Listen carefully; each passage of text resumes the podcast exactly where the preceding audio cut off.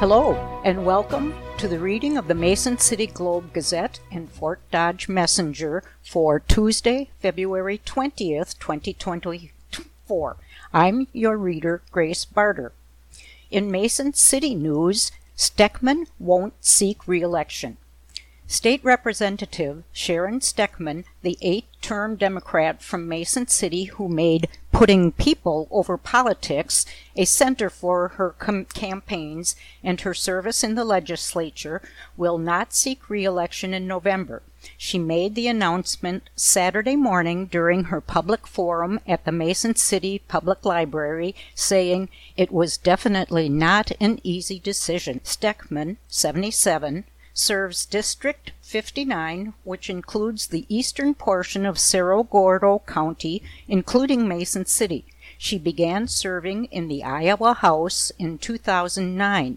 But with Republicans in control of the House since 2011 and all three branches of state government since 2017, she has in recent years mostly served as a vocal opponent of what she sees as the GOP's worst ideas.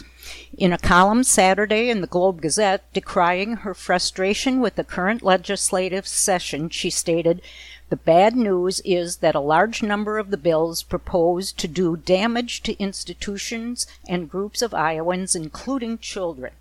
Earlier this month, voting no on House Study Bill 649, which would define man and woman in state law and is seen as an attack on the rights of transgender Iowans, Steckman leveled withering criticism at her Republican colleagues and Governor Kim Reynolds. I can't see any other purpose than discrimination, Steckman said. I am appalled that the governor would put, put forth such a discriminatory bill targeting 0.29% of our po- Iowa population.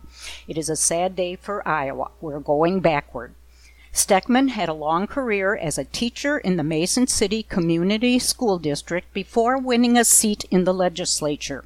Her husband, former Mason City postman Alan Steckman, has often told a story that originally it was him who was mulling a run for the State House but after attending a parade with his wife where they were constantly greeted by calls of Mrs. Steckman, Mrs. Steckman, he suggested maybe she should be the more su- successful candidate. She has spent much of her energy in the 90th General Assembly in what she characterizes as a fight to defend public education.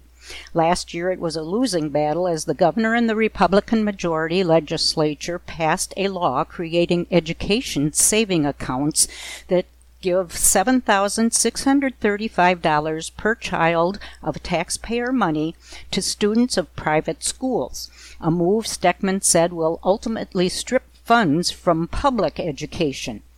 This session, she is involved in a fight over the future of Iowa's area education agencies.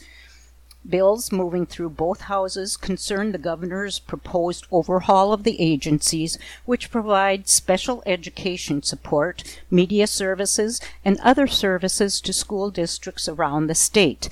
The proposal has met significant opposition from parents, administrators, and House Republicans. No one seems to know where the governor got her information from in this proposal. None of the AEAs were contacted, teachers were not contacted, none of the people that really know what's going on were asked. It really is odd that no one heard about it, and then there it is. You do not write a 123 page bill in one day, Steckman said of the bill last month.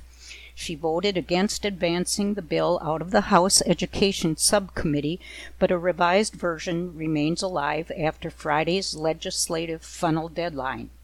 Seventeen years ago, at 60, I retired from teaching and began my career as your state representative.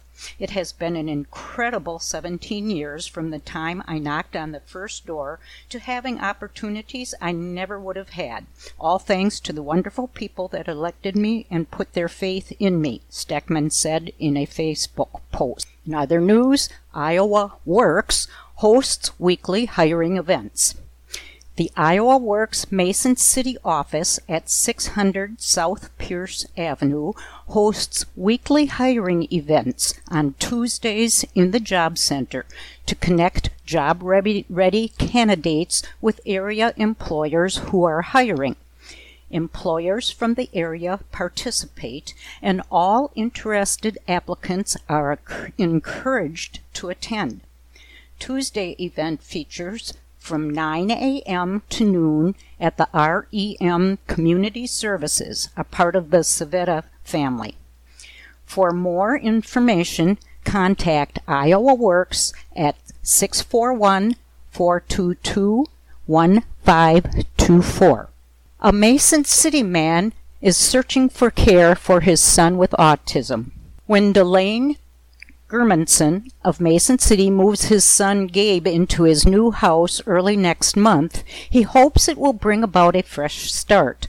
Gabe, who is 20 and has a form of nonverbal autism, was prone to violent outbursts that endangered himself and his family. So much so he was committed to Mercy One North Iowa Medical Center, first in the emergency department and then in the behavioral center. Delane Germanson said for two months he was there. They weren't equipped to handle him. Gabe has since returned home and shown some improvement, but the lack of beds in mental health facilities, coupled with the severity of Gabe's case, has left his father frustrated with the lack of action from the state. We probably have referrals at over 30 facilities, but as far as the state goes, there's no help. With the help from some of Gabe's caseworkers, Germanson was able to have his insurance company upgrade his case's priority. I bought Gabe a house and we are preparing to move him in with help from his insurance company. They will provide two staff at all times for round the clock care, Delane Germanson said. It is quite spendy, but we're working through that. The house will have to be equipped with cameras and other safeguards for himself and his caregivers. The state of Iowa ranks 51st in the nation, behind every other state and the District of Columbia in state psychiatric beds, according to a January 2024 study from the Treatment Advocacy Center. The study showed the number of beds in Iowa has remained the same since 2016, indicating zero improvement in the last eight years. Germanson sought the help of State Representative Sharon Steckman, the Democrat from Mason City, when he was at his most desperate. Steckman has advocated using the state's budget surplus to allocate more funds toward mental health resources. Governor Kim Reynolds has advanced a proposal, HF 2509, which would dissolve Iowa's separate treatment networks, one that provides mental health services and another that provides substance use disorder care. In their place, the proposal would establish a new network of regional behavioral health providers that provides health care services for both. Department of Health and Human Services Director Kelly Garcia said the system now is too complicated and difficult to navigate for Iowans. She said the proposal would offer the same services, but in a more efficient and accessible way. In the Treatment Advocacy Center's survey, studies found the majority of state hospital beds are now occupied by forensic patients, those whom the state has committed to a psychiatric hospital because of their involvement with the criminal legal system, and that most state hospital beds taken offline in recent years have been civil beds, like Germanson is attempting to secure.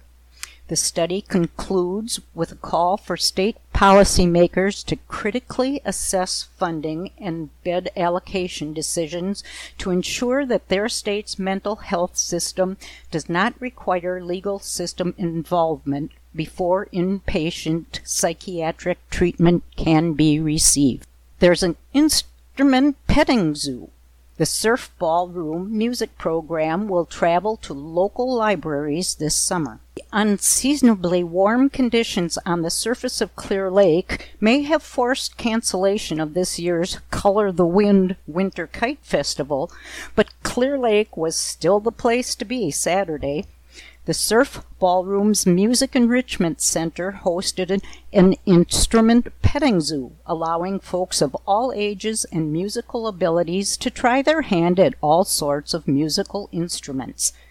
Attendees to the free event could play with an assortment of xylophones and marimbas, bells and whistles, maracas and ukuleles, and other noisemakers and shakers of all types. Nikki Johnson is the education coordinator for the Music Enrichment Center.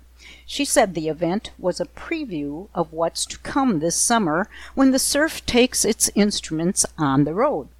Usually it's been a summer program, but we're just giving folks some more options for something to do on a Saturday, Johnson said.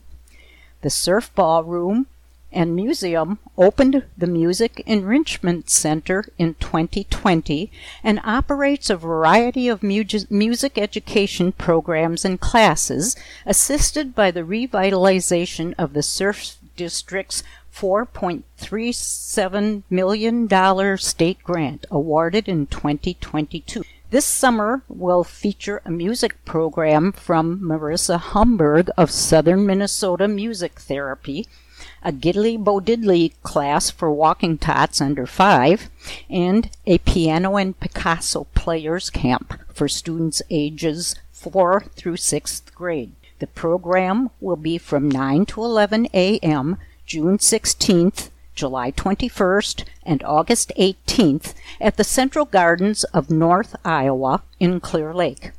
Mason City Public Library will host the program from 10 a.m. to 2 p.m. June 14th. Finally, the program will visit the Clear Lake Public Library from 10 a.m. to noon June 22nd. Registration for the classes and more information is available at the Surf Ballroom's Music Enrichment Center website. The Life Serve Blood Center will be hosting a blood drive in Clear Lake next month, according to a press release. The drive will take place 9:30 a.m. to 3 p.m. Thursday, March 7th at the Clear Lake High School located at 125 North 20th Street.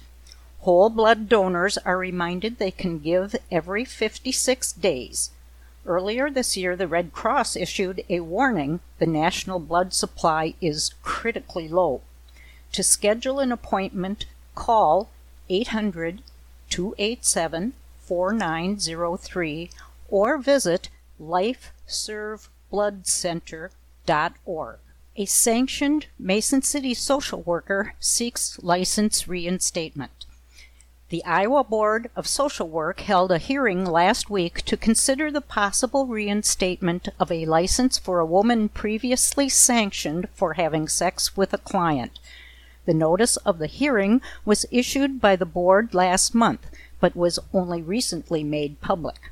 State records indicate that in March 2012, while social worker Lisa Bailey was employed by the Mental Health Center of North Iowa, she was convicted of drunken driving, leaving the scene of an accident and causing personal property damage. Bailey allegedly told a supervisor she had been blackout drunk at the time, but testified in court that she had not been drunk. Later, the trial judge reportedly informed Bailey's supervisor that a witness was alleged to have seen Bailey crash her car into another vehicle, walk away, and then stumble her way into a convenience store where she purchased beer. Bailey was subsequently fired from the center, according to board records. In April 2013, Bailey was hired as a full time outpatient counselor for Prairie Ridge Addiction Services. That same year, the board denied her application to practice master's level social work independently, citing concerns with her ability to maintain professional boundaries with clients and colleagues. A supervisor at the mental health center had alleged Bailey had been seeing a client on a regular basis during the evening hours when the center was closed. In 2014, the board charged Bailey with engaging in a dual relationship with a current client engaging in a sexual relationship with a current client, practicing while experiencing a mental or physical impairment, and engaging in unethical conduct. The board alleged she had made numerous phone calls and sent numerous text messages to a client and engaged in a sexual relationship with that same individual. Bailey later agreed to surrender her license. In today's obituaries, Bruce Arnold died peacefully late on January 18th. Many of his family members were with him. Bruce was born on August 9, 1925. He was reared on the family farm outside of Clemmy. He attended the one room schoolhouse walking distance from the farm and high school in Clemmy. After graduation, he enrolled at Iowa State College, now Iowa State University, in Ames. Following his freshman year, he returned to the farm for the summer. Before he could return to college in 1946, he enlisted in the Army, went through basic training, and served in occupied Japan in Yokohama. When Bruce returned from his service, he resumed his college studies. He graduated with a Bachelor's of Science in Mechanical Engineering from ISU. This degree allowed him to get tractor design work with J.I. Case Company in Rock Island, Illinois. While working for Case, he met Joyce Ingold. They married on St. Patrick's Day, 1956. Bruce and Joyce moved from an apartment in Rock Island to a home in Milan, Illinois. Bruce took advantage of the GI Bill to complete a master's degree in mechanical engineering from the University of Iowa. After graduating, he and the family moved to Pella, where he worked for Rolscreen Company. Preferring machine design to wood design, Bruce sought work with and was hired by Twin Disc Clutch Company in Racine, Wisconsin. Bruce continued his professional growth as an engineer at Twin Disc, moving up to chief engineer for marine products. He retired in 1988. During his work life, he applied his engineering and design skills to tractor transmissions, windows, and marine clutches and transmissions. He held patents for numerous mechanical innovations. Bruce had examples of many tractors that include his patented designs. In retirement, Bruce and Joyce bought a small farm, the Etchen Place, outside of Goodell, Iowa. A memorial service will be held at 1 p.m. on Saturday, February 24th at the Delano Senior Center, 234 2nd Street North, Delano, Minnesota. Visitation will precede the memorial service at noon. A donation in Bruce's memory may be made to one of these organizations he supported in life. Mayo Clinic, the Department of Development, or the Clemmy Homestead Museum. There will be a private interment for the immediate family in Clemmy. Donald Joseph Garretts, 85 of Mason City, passed away on Saturday, February 17th at Mercy One North Iowa Medical Center. A funeral mass will be held at 10:30 on Thursday, February 22nd at Epiphany Parish Street, St. Joseph Catholic Church, 302 Fifth Street Southeast. Visitation will be held from 4 to 6 on Wednesday, February 21st at Major Erikson Funeral Home, 111 North Pennsylvania Avenue. A scriptural wake service will be held at 5:30 p.m. Interment will be in the Elmwood St. Joseph Cemetery, Memorials may be directed to the family of Donald Garretts. Donald was born in Dell Rapids, South Dakota on October 31, 1938. He grew up on the family farm and graduated from St. Mary's in Dell Rapids. After high school, Donald joined the United States Navy and was honorably discharged in December of 1958. On August 16, 1960, he was united in marriage to Rosetta Tebby. The couple called Sioux Falls home, where Donald began working for Crescent Electric. In the spring of 1970, he was transferred to Mason City, where he worked for Crescent Electric for 42 years. Donald was an avid Hawkeye fan. He was an active member in St. Joseph Catholic Church and the Knights of Columbus. The big sports news comes out of the state wrestling meet. Osage wins 2A state title again with a record four champions. Osage was the star of the show on Saturday night at the state wrestling tournament at Wells Fargo Arena, and the Green Devils made some history in the process. Osage won the Class 2A individual team title, finishing with 124 and a half points. It topped Mount Vernon's 110 and Union's 95.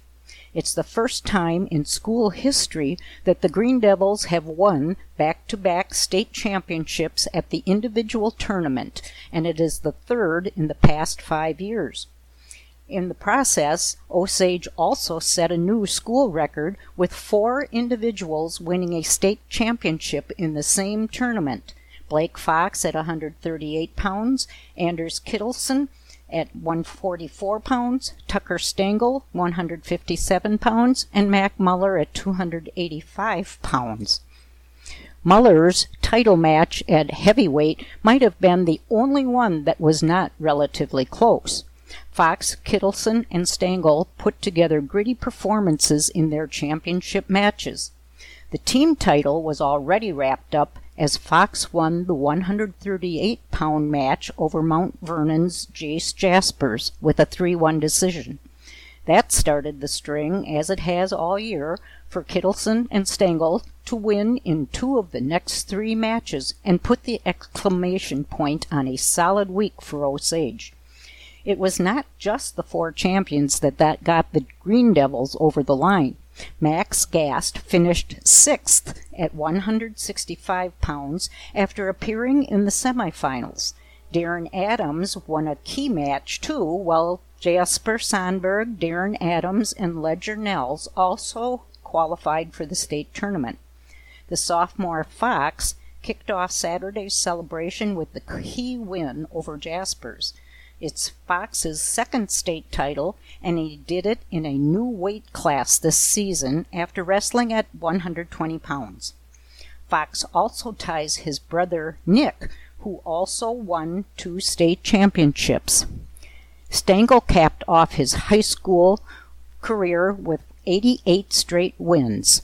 He won the 157 pound title for his second state title and became a four time medalist with a two win over Sergeant Bluff Luton's Bo Kodum. Kodum was the second win of the 88 in a row back in the third place match in 2022. Kittleson and Muller became first time champions on Saturday, both with decision wins. The second straight team title is also the third in the last five years for Osage after it won in 2020. The Green Devils finished second in 2021 and 2022. In 2022, Osage fell a half point short of the state title. None of the athletes on this year's team were in high school in 2020, with this much success and numerous individual champions over the five year span, it's a run that will be difficult to match. Fox will be the only returning medalist next year for Osage, which is a change of pace from the previous seasons. There's a few names on the come up. Sandberg, a freshman this year, will be back. Jennings said there are a couple of other wrestlers on the come up too. But next season, might look a little different from the previous ones. The tradition never dies in Osage, though, and surely the Green Devils will be back. Union's Caleb Olson stopped Garner Hayfield Ventura's Lucas Krull just short of becoming the first Cardinal to win a state wrestling title. Olson won the 2A 150 pound final with a 3 0 decision. All three points came in the third period. Olson elected to start the period on bottom, but Krull surrendered the escape point to wrestle neutral. Olson scored a takedown shortly after and held on from there. And if you're looking ahead for something to do this weekend, running for its second weekend at the Mason City Community Theater, Misery, directed by Amy and David Lee, is a thrilling and deliciously dark experience, one that requires viewing on the edge of your seat. To misery! toasts Anne Wilkes, who clinks her glass with her companion Paul Sheldon as he repeats the line. Annie's toast is to her favorite literary character, but Paul's is a desperately dark acknowledgment of just how bleak his situation looks. David Lee, the one of the directors, told the Globe Gazette ahead of the show, "This is a show for adults. There is profanity and gore and even a gunshot but they're all important parts of the story. Played masterfully by Lacey Schmidt Monson and Dave Beck, respectively, Annie and Paul's chemistry is the beating heart of the play, which its directors called a dysfunctional love story. The thriller follows Amy, played by a sinister Lacey Schmidt Monson, who is a nurse with a penchant for romance novels. When her favorite author, Sheldon, is thrust into her care, a story and a relationship unfolds that couldn't be found in even the sauciest romance novel. The set, consisting of a bedroom, kitchen, and exterior door of a Colorado farmhouse, is made a villain by Beck's incredibly sympathetic physicality in portraying the injured Sheldon. Audiences will not help but share the claustrophobia, terror, and hopelessness felt by Beck's character as he moans, groans, curses, and fights his way through his ordeal. The cast of just three is rounded out by Andrew Baldoff, who plays Sheriff Buster. Schmidt Monson's portrayal of the at times unhinged, but at all times unsettling Annie Wilkes is a gift while the character's portrayal of by Kathy Bates in the 1990 Rob Reiner film adaptation of Stephen King's novel is completely singular. Schmidt Monson gives a high caliber performance that ought to be a case study for obsessive psychosis. Misery will run at 7 p.m. this Thursday, Friday, and Saturday, February 22nd through 24th, and concludes with a 2 p.m. matinee performance on Sunday, February 25th. Tickets are limited, but still available online at mccommunitytheater.com. And that does it for the Mason City Globe Gazette for today. Now we'll switch over to the Fort Dodge Messenger. Part of the Kenyon Road Bridge is absent from the landscape. The portion of the bridge that carried the westbound lanes over the Canadian National Railway tracks has been completely dismantled, leaving behind open space with bare ground below. Just a little bit to the west, the part of the westbound bridge that goes over the Des Moines River has been stripped down to its green steel skeleton. Those bridges, which are two of the four spans that make up the Kenyon Road Bridge, will be replaced with new ones. The project started in November and is expected to conclude this fall. With the bridge over the railroad tracks gone, crews are now beginning to pour the concrete footings for the piers, the tall vertical supports that will hold the new bridge up. The bridge deck over the river has been removed, and crews will soon start cutting the structural steel apart. The components of that bridge have to be carefully lifted out to avoid having anything fall in the Des Moines River. The westbound sides of the Kenyon Road Bridge were steel frame structures very similar to the Interstate 35 West Bridge that collapsed in the Twin Cities of Minnesota in 2007. United Contractors of Johnston has a $15.2 million contract from the state to dismantle and replace the westbound bridges. The two spans that make up the eastbound side of the bridge are a different style and will not be replaced. A petition seeks pu- a public vote on franchise fees. A petition intended to force a referendum vote on proposed gas and electric franchise fees in Fort Dodge has been launched by a former city council candidate, Scott Davis, who ran unsuccessfully for the Ward 1 seat in last year's election, wants the public to vote on the fees, which are projected to bring in about $2.4 million annually to pay for hiring eight additional police officers. Revenue from the fees would also be used to lower that part of the city property tax levy that goes toward paying off general obligation bond debt. Additionally, revenue from the fee would help pay for quality of life and infrastructure initiatives. Davis said I'm all for more police. I want to make it a priority to say that I am not against hiring more police. I'd love to see them do that. I just want it done the right way, by voting on it. The franchise fees would be 5% lev- levies added onto the electric and natural gas bills of Mid American energy customers. If the franchise fees are approved, the 1% local option sales tax levied on gas and electric bills would be eliminated. The result would be a net increase of $3.68 per month on average residential electric bills, according to figures provided by the city there would also be a net increase of $3.18 per month on average residential gas bills, according to those figures. Davis said gas and electricity are necessities. He added that paying the fees will burden people living on fixed incomes. The City Council has approved the fees on two of the three required readings. The first reading was approved unanimously January 22nd. The second reading was approved February 12th on a 6 0 vote with one council member absent. The council is scheduled to vote on the third and final reading on Monday. Council approval on three votes is the standard procedure for enacting an ordinance in Fort Dodge. Davis said he thinks he needs about 230 signatures to force a re- referendum vote on the fees. A former Fort Dodge resident is convicted in Marshalltown on homicide.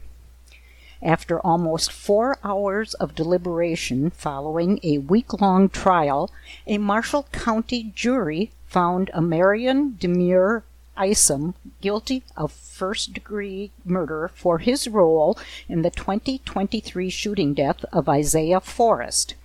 The jury deliberated a few hours on Friday before being excused for the weekend, and another hour after reconvening Monday afternoon.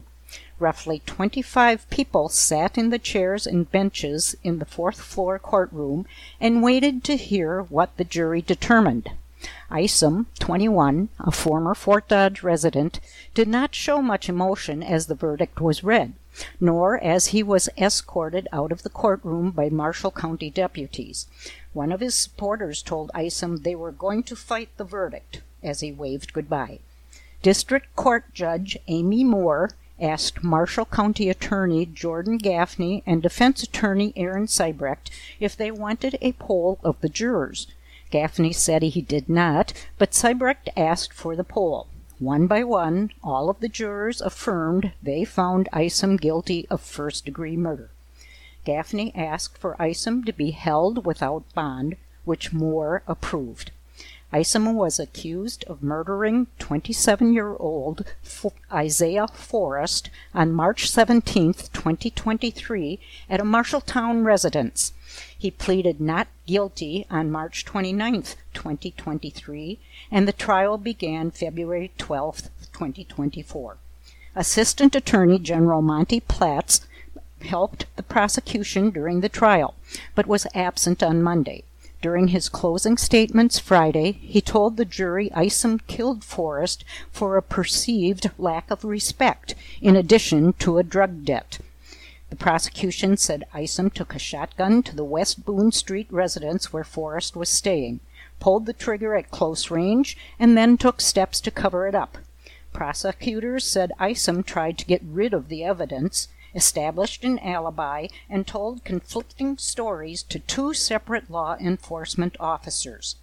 Attorney Ted Fisher gave the closing statements for the defense and asked the jury to find Isom guilty of involuntary manslaughter.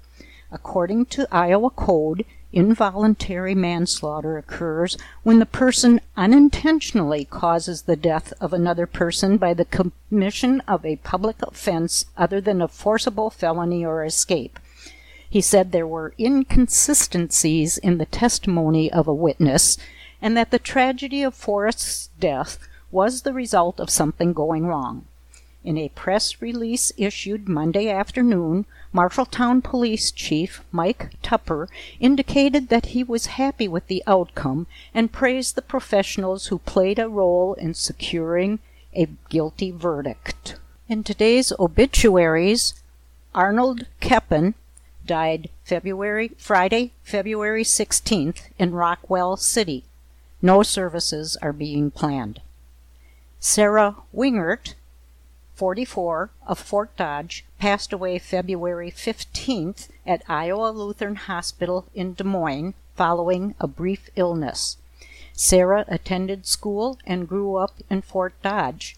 She moved away from the area for a while and eventually found her way back home. She was a long-time employee at the Holiday Inn Express in Fort Dodge. In 2012, she met her future husband, Kevin, known as Kong, Wingert, while working in Vincent, Sarah and Kong were united in marriage on August 9, 2014, in Fort Dodge. She had a kind and generous heart. In her short 44 years, Sarah made a huge impact on those around her, and she will never be forgotten. A celebration of life will be held at a later date. Memorials may be left to the discretion of the family. Dennis Passo 72, of Euless, Texas, formerly of Clare, passed away on Friday, February 16th, at the Fonda Specialty Care Center following a brief battle with cancer. A celebration of life will be held on Wednesday, February 21st from 4 to 7 p.m. at Laufersweiler Funeral Home with a vigil prayer service at 7 p.m. at the funeral home. Burial will be in the springtime at St. James Cemetery of Clare. Dennis J. Passo was born on February 25, 1951, in Fort Dodge. He attended schools here and graduated from St. Edmund High School in 1969. Following his education, he served in the U.S. Marines for two years and then the U.S. Army for four years, serving during the Vietnam War. After his honorable discharge, he moved to Euless, Texas, where he established his home. Dennis worked at a car dealership for several years. He was an avid NASCAR racing fan. Memorials may be left to the discretion of the family. Marlene King, 89, of Fort Dodge, passed away on Monday, February 19th, at Trinity Regional Medical Center. A celebration of life will be held at a later date. Wendy Boyd Strunk died on February 16th. Visitation is on Friday, February 23rd from 6 to 7:30 p.m. at Bowman Funeral Home. And on to the sports news coming out of Des Moines from the wrestling this weekend. The championship match for Fort Dodge Jr. Coy Davidson will be remembered for having one of the most electric final seconds Dodger fans will ever witness on the mat. And Davidson's scramble to become a first time gold medalist now stands as an iconic moment in history. The 138 pound title match was lined up to be one of the more exciting of the night on Saturday, inside Wells Fargo Arena, and it didn't disappoint. Standing in Davidson's way was Waukee Northwest star Carter Freeman, a University of Iowa of Northern Iowa recruit who was looking to become the state's 34th four-time champ. After both wrestlers earned an escape point, extra time was needed to decide the crown. The rivals got into a flurry of scrambles as time began to run out in overtime. They circled in an upper body tie up to their feet. Davidson got control and tossed Freeman to the mat. The Dodger standout then stepped over with Freeman on his back to clinch the state title in a 6 1 victory. Davidson had his hand raised as Fort Dodge's 64th state champion all time. With the magnitude of the match and what was on the line for Freeman, Davidson was named the IHSSN Tournament MVP for his efforts. It was the third meeting of the season between the top ranked foes. Davidson edged Freeman 2 to 1 in the Council Bluffs Classic Championship. Freeman prevailed 3 2 in the Ed Winger title match. It was Davidson's second trip to the finals after finishing second as a freshman. He was fourth a year ago. In his first three seasons as a Dodger, Davidson is 108 to 16 and already 28th on Fort Dodge's all-time win list. Deshaun Rogers made noise and history as a freshman a year ago. Now he's serving notice to the entire state, emerging as arguably the best pound for pound wrestler in all of Iowa. The Fort Dodge sophomore became the school's 10th multi time state champion on Saturday night inside Wells Fargo Arena as Ross whipped through the Class 3A 215 pound state bracket while barely breaking a sweat. During his first title run as a ninth grader in 2023, Ross was the biggest rookie in state history to win a title, doing so at 195 pounds. The Dodgers went 3 0 on championship night and brought home a third place trophy in Class 3A. Ross's efforts garnered him IHSSN Class 3A MVP of the tournament. In the championship match, Ross easily handed, handled Southeast Polk junior Holden Hansen by fall in a minute and 39 seconds. Ross, who is 47 and old, also a highly touted Division 1 football recruit with offers from Iowa, Iowa State, Nebraska, Minnesota, Missouri, Purdue, Kansas, and Kansas State already on the table, was the only wrestler in the entire tournament to pin his way to a state crown. He opened with a 30 second fall over Aiden Wyckoff of Carlisle. In the quarterfinals, Ross stuck Cedar Rapids Xavier's Gene Noma in 2 minutes and 58 seconds. Noma was the only opponent, opponent to get out of the first period against the FDSH sophomore sensation. In the semifinals, Ross pinned fourth seeded Vincenzo Lime of Iowa City Liberty in 1 minute and 32 seconds. Less than 30 minutes earlier, Deshaun's brother, Demarion, won the 175 pound state championship in 3A. The Ross brothers became the first Dodger siblings to capture state titles since Milan Maychek 1939 and Paul Maychek 1938. Ross is now 91 and 2 in his career. Next season, Ross will look to become only the third Dodger to win more than two titles. Brody, Te- Brody Teske and Drake Alea are the only ones to accomplish that feat to date. And the senior, Ross, has a breakthrough moment in the grand finale for Fort Dodge. Demarion Ross's win in the state finals here on Saturday night represented much more than a championship.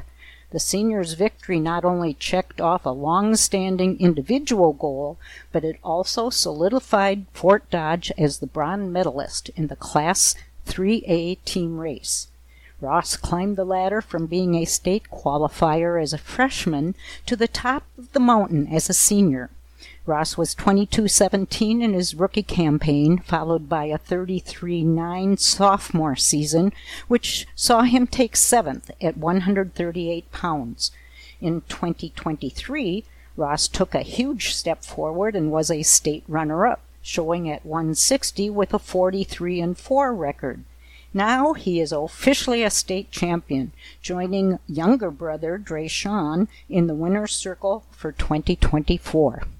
Ross, 42 and 4, beat Carlisle's Asa Hempstead by a 2-1 count in a quiet match on the way to the crown. It was a scoreless first period before Hempstead recorded an escape in the second. Ross earned a takedown with 40 seconds left in the second period for his only points of the match. Hempstead stunned three-time state champ Max Mena of Waterloo East in the semifinals, erasing a 5-0 third period deficit to eliminate the North Dakota State recruit. The Dodgers were in a tight race with Waukee Northwest and Waverly Shellrock for third place. The Wolves had two finalists. The Go Hawks had two as well. Coupled with Coy Davidson's crown at 138 pounds and DeMarion's win, the Dodgers sealed the bronze trophy to go flank their state duels bronze. All five Ross siblings have now been a part of state championships as Dodgers. Sister Alexis was an IWCOA state queen in 2022. Older brother Drevon was part of Fort Dodge's 2018 state dual championship squad. Oldest sister, Alicia, on the Dodgers co-ed championship tier, cheer team in 2017. The victory moved Ross into eighth place on FDSH's all-time win list with a career record of 140 to 34. For a brief moment, it felt just like any of the previous 157 wins for Carson Doolittle in a Webster City singlet. Then the roar from the crowd on Saturday night inside a packed Wells Fargo arena sank in. Doolittle knocked off two-time defending state champion Jace Hedeman of Union LaPorte City for the Class 2A 126-pound title, joining his brother head coach Drake Doolittle on the short list of champions for the program. Lyndon Phetxumphou added a silver medal as a sophomore to the bronze he won as a freshman at 130 13 pounds for Webster City, while Landon Griffin was eighth at heavyweight. Doolittle, a third time third place finisher coming into the meet, denied Hedeman the chance at joining an exclusive group in becoming a four time state champion next year with his 3 1 win in overtime. The match between the number one seeded Hedeman and number two Doolittle was as tight as expected. Hedeman scored an escape in the second, and held Doolittle down until the final seconds of the third when he got out as the buzzer sounded. In sudden victory, it was Hedeman who shot first, digging in deep for a double leg takedown. Doolittle managed to avoid the move and scored a takedown for the win with 33 seconds left. Shortly thereafter, Drake Doolittle, in his first season leading the Lynx as head coach, presented Carson with, with his state medal on the podium. Drake was a four time state place winner who went third, second, fifth, and first in his Webster City career before wrestling at Duke University. Phetxumphou fell to Hedeman's teammate Braden Bonchak, 4 to 2. The Union LaPorte City Junior has now won two state titles and three medals overall in three years. An early escape by Phetxumphou in the second gave him the lead before Bonchak responded with a takedown. Another takedown in the third made it 4 to 1 before the WCHS sophomore got out and started his rally. Phetxumphou, the brother of two time Webster State champion Cam Phetxumphou, finishes the 30 the year 36 and 2 overall and is now 76 5 in his career. Bart Chelsevig, Eric Stroner, Jamie Taxted, and Gavin Dinsdale are the other state champions for Webster City, along with the Doolittle brothers and Cam Phetxumphou. Griffin dropped a 3-2 decision to Trent Cakeris of APGC for seventh at 285 pounds. The senior ended his, the season 33 and 10 with a medal in his inaugural state tournament trip. Senior Carson Bertrand and Junior Lake Estland also wrapped up their seasons at state. Bertrand won once on Wednesday before bowing out on the backside Thursday at 190. Estland did the same at 175. Drew Alea got the ball rolling for the Fort Dodge wrestling team in Saturday medal round by earning a bronze medal at 120 pounds in Class 3A.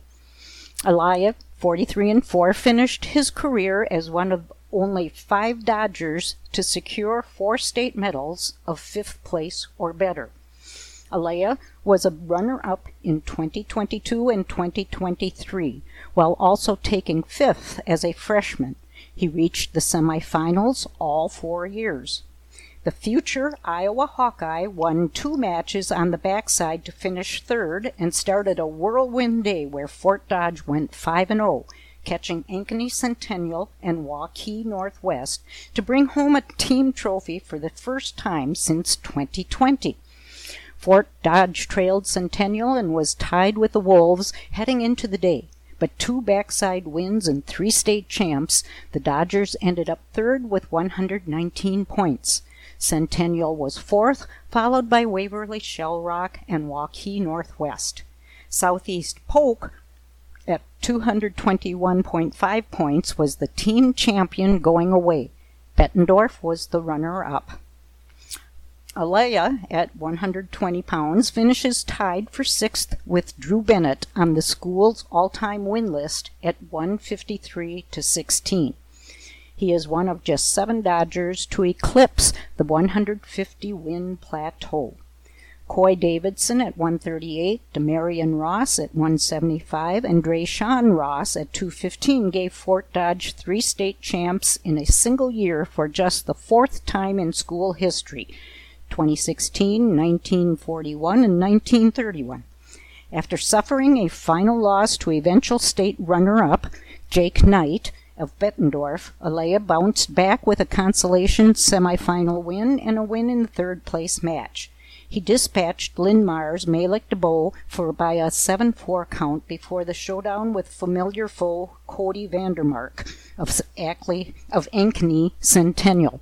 It was fourth time this season the two have met. Alea won all four matches, claiming a 5-4 decision in his career final. Alea finished his career 13-5 at state. The Dodgers qualified 11 wrestlers for the state tournament, and seven will return. There was other sports besides the wrestling.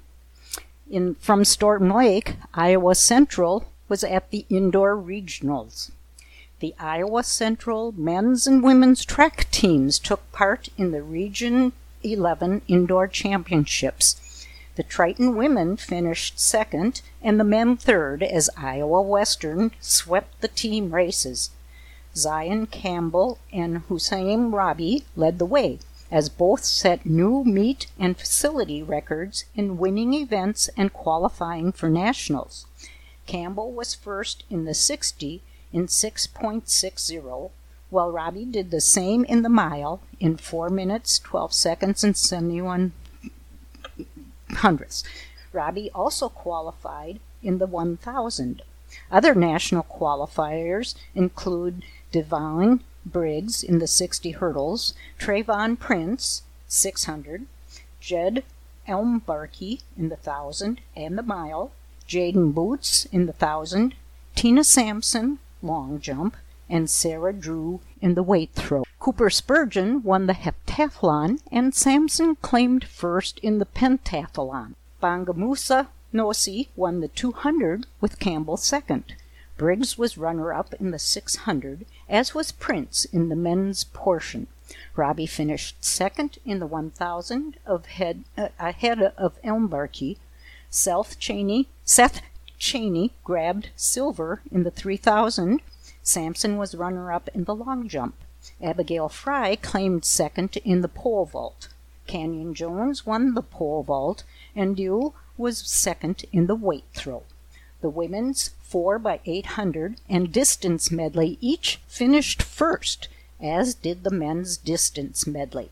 The national meet is March 1st to 2nd in Gainesville, Florida. And that does it for today's reading of the Mason City Globe Gazette and Fort Dodge Messenger for Tuesday, February 20th, 2024.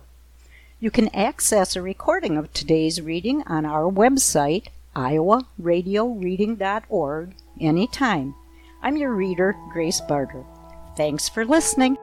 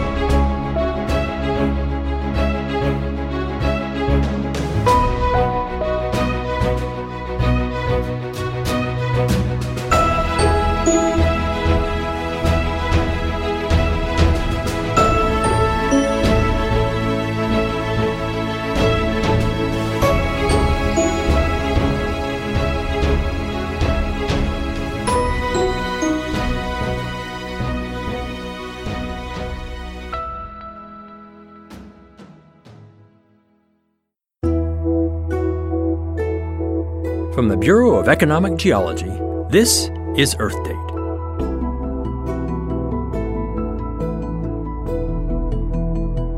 What exactly is fossil water, and why have we consumed so much of it? No, it's not a new brand of bottled water imported from the days of dinosaurs. Fossil water came from melting ice sheets, ancient lake systems, and a generally wetter climate tens to hundreds of thousands of years ago. It percolated into porous rocks, which were then buried under deep layers of sediment, where it was sealed off from the surface, and there it stayed until farmers discovered it. And in the second half of the 20th century, they started drilling wells into fossil aquifers and pumping like mad, turning sunny, dry places into acres and acres of green farmland. Crop supplies boomed, food became cheaper and more plentiful, grown in formerly parched places like California and Kansas, and shipped around the world for people like you and me to eat, ingesting fossil water with it. The trouble is, fossil water is a finite resource, and new studies suggest that many fossil aquifers may become depleted this century, so that we won't be able to rely on them any longer. This could mean that the crops that depend on them could become less plentiful and more expensive again. All the while, population will likely increase, the climate will likely warm, our demand for water will continue to climb, which means we'll have to adapt to the lack of fossil water just as we adapted to its discovery, this time with more efficient crops and farming methods and more efficient use. For Earth Date, I'm Scott Tinker.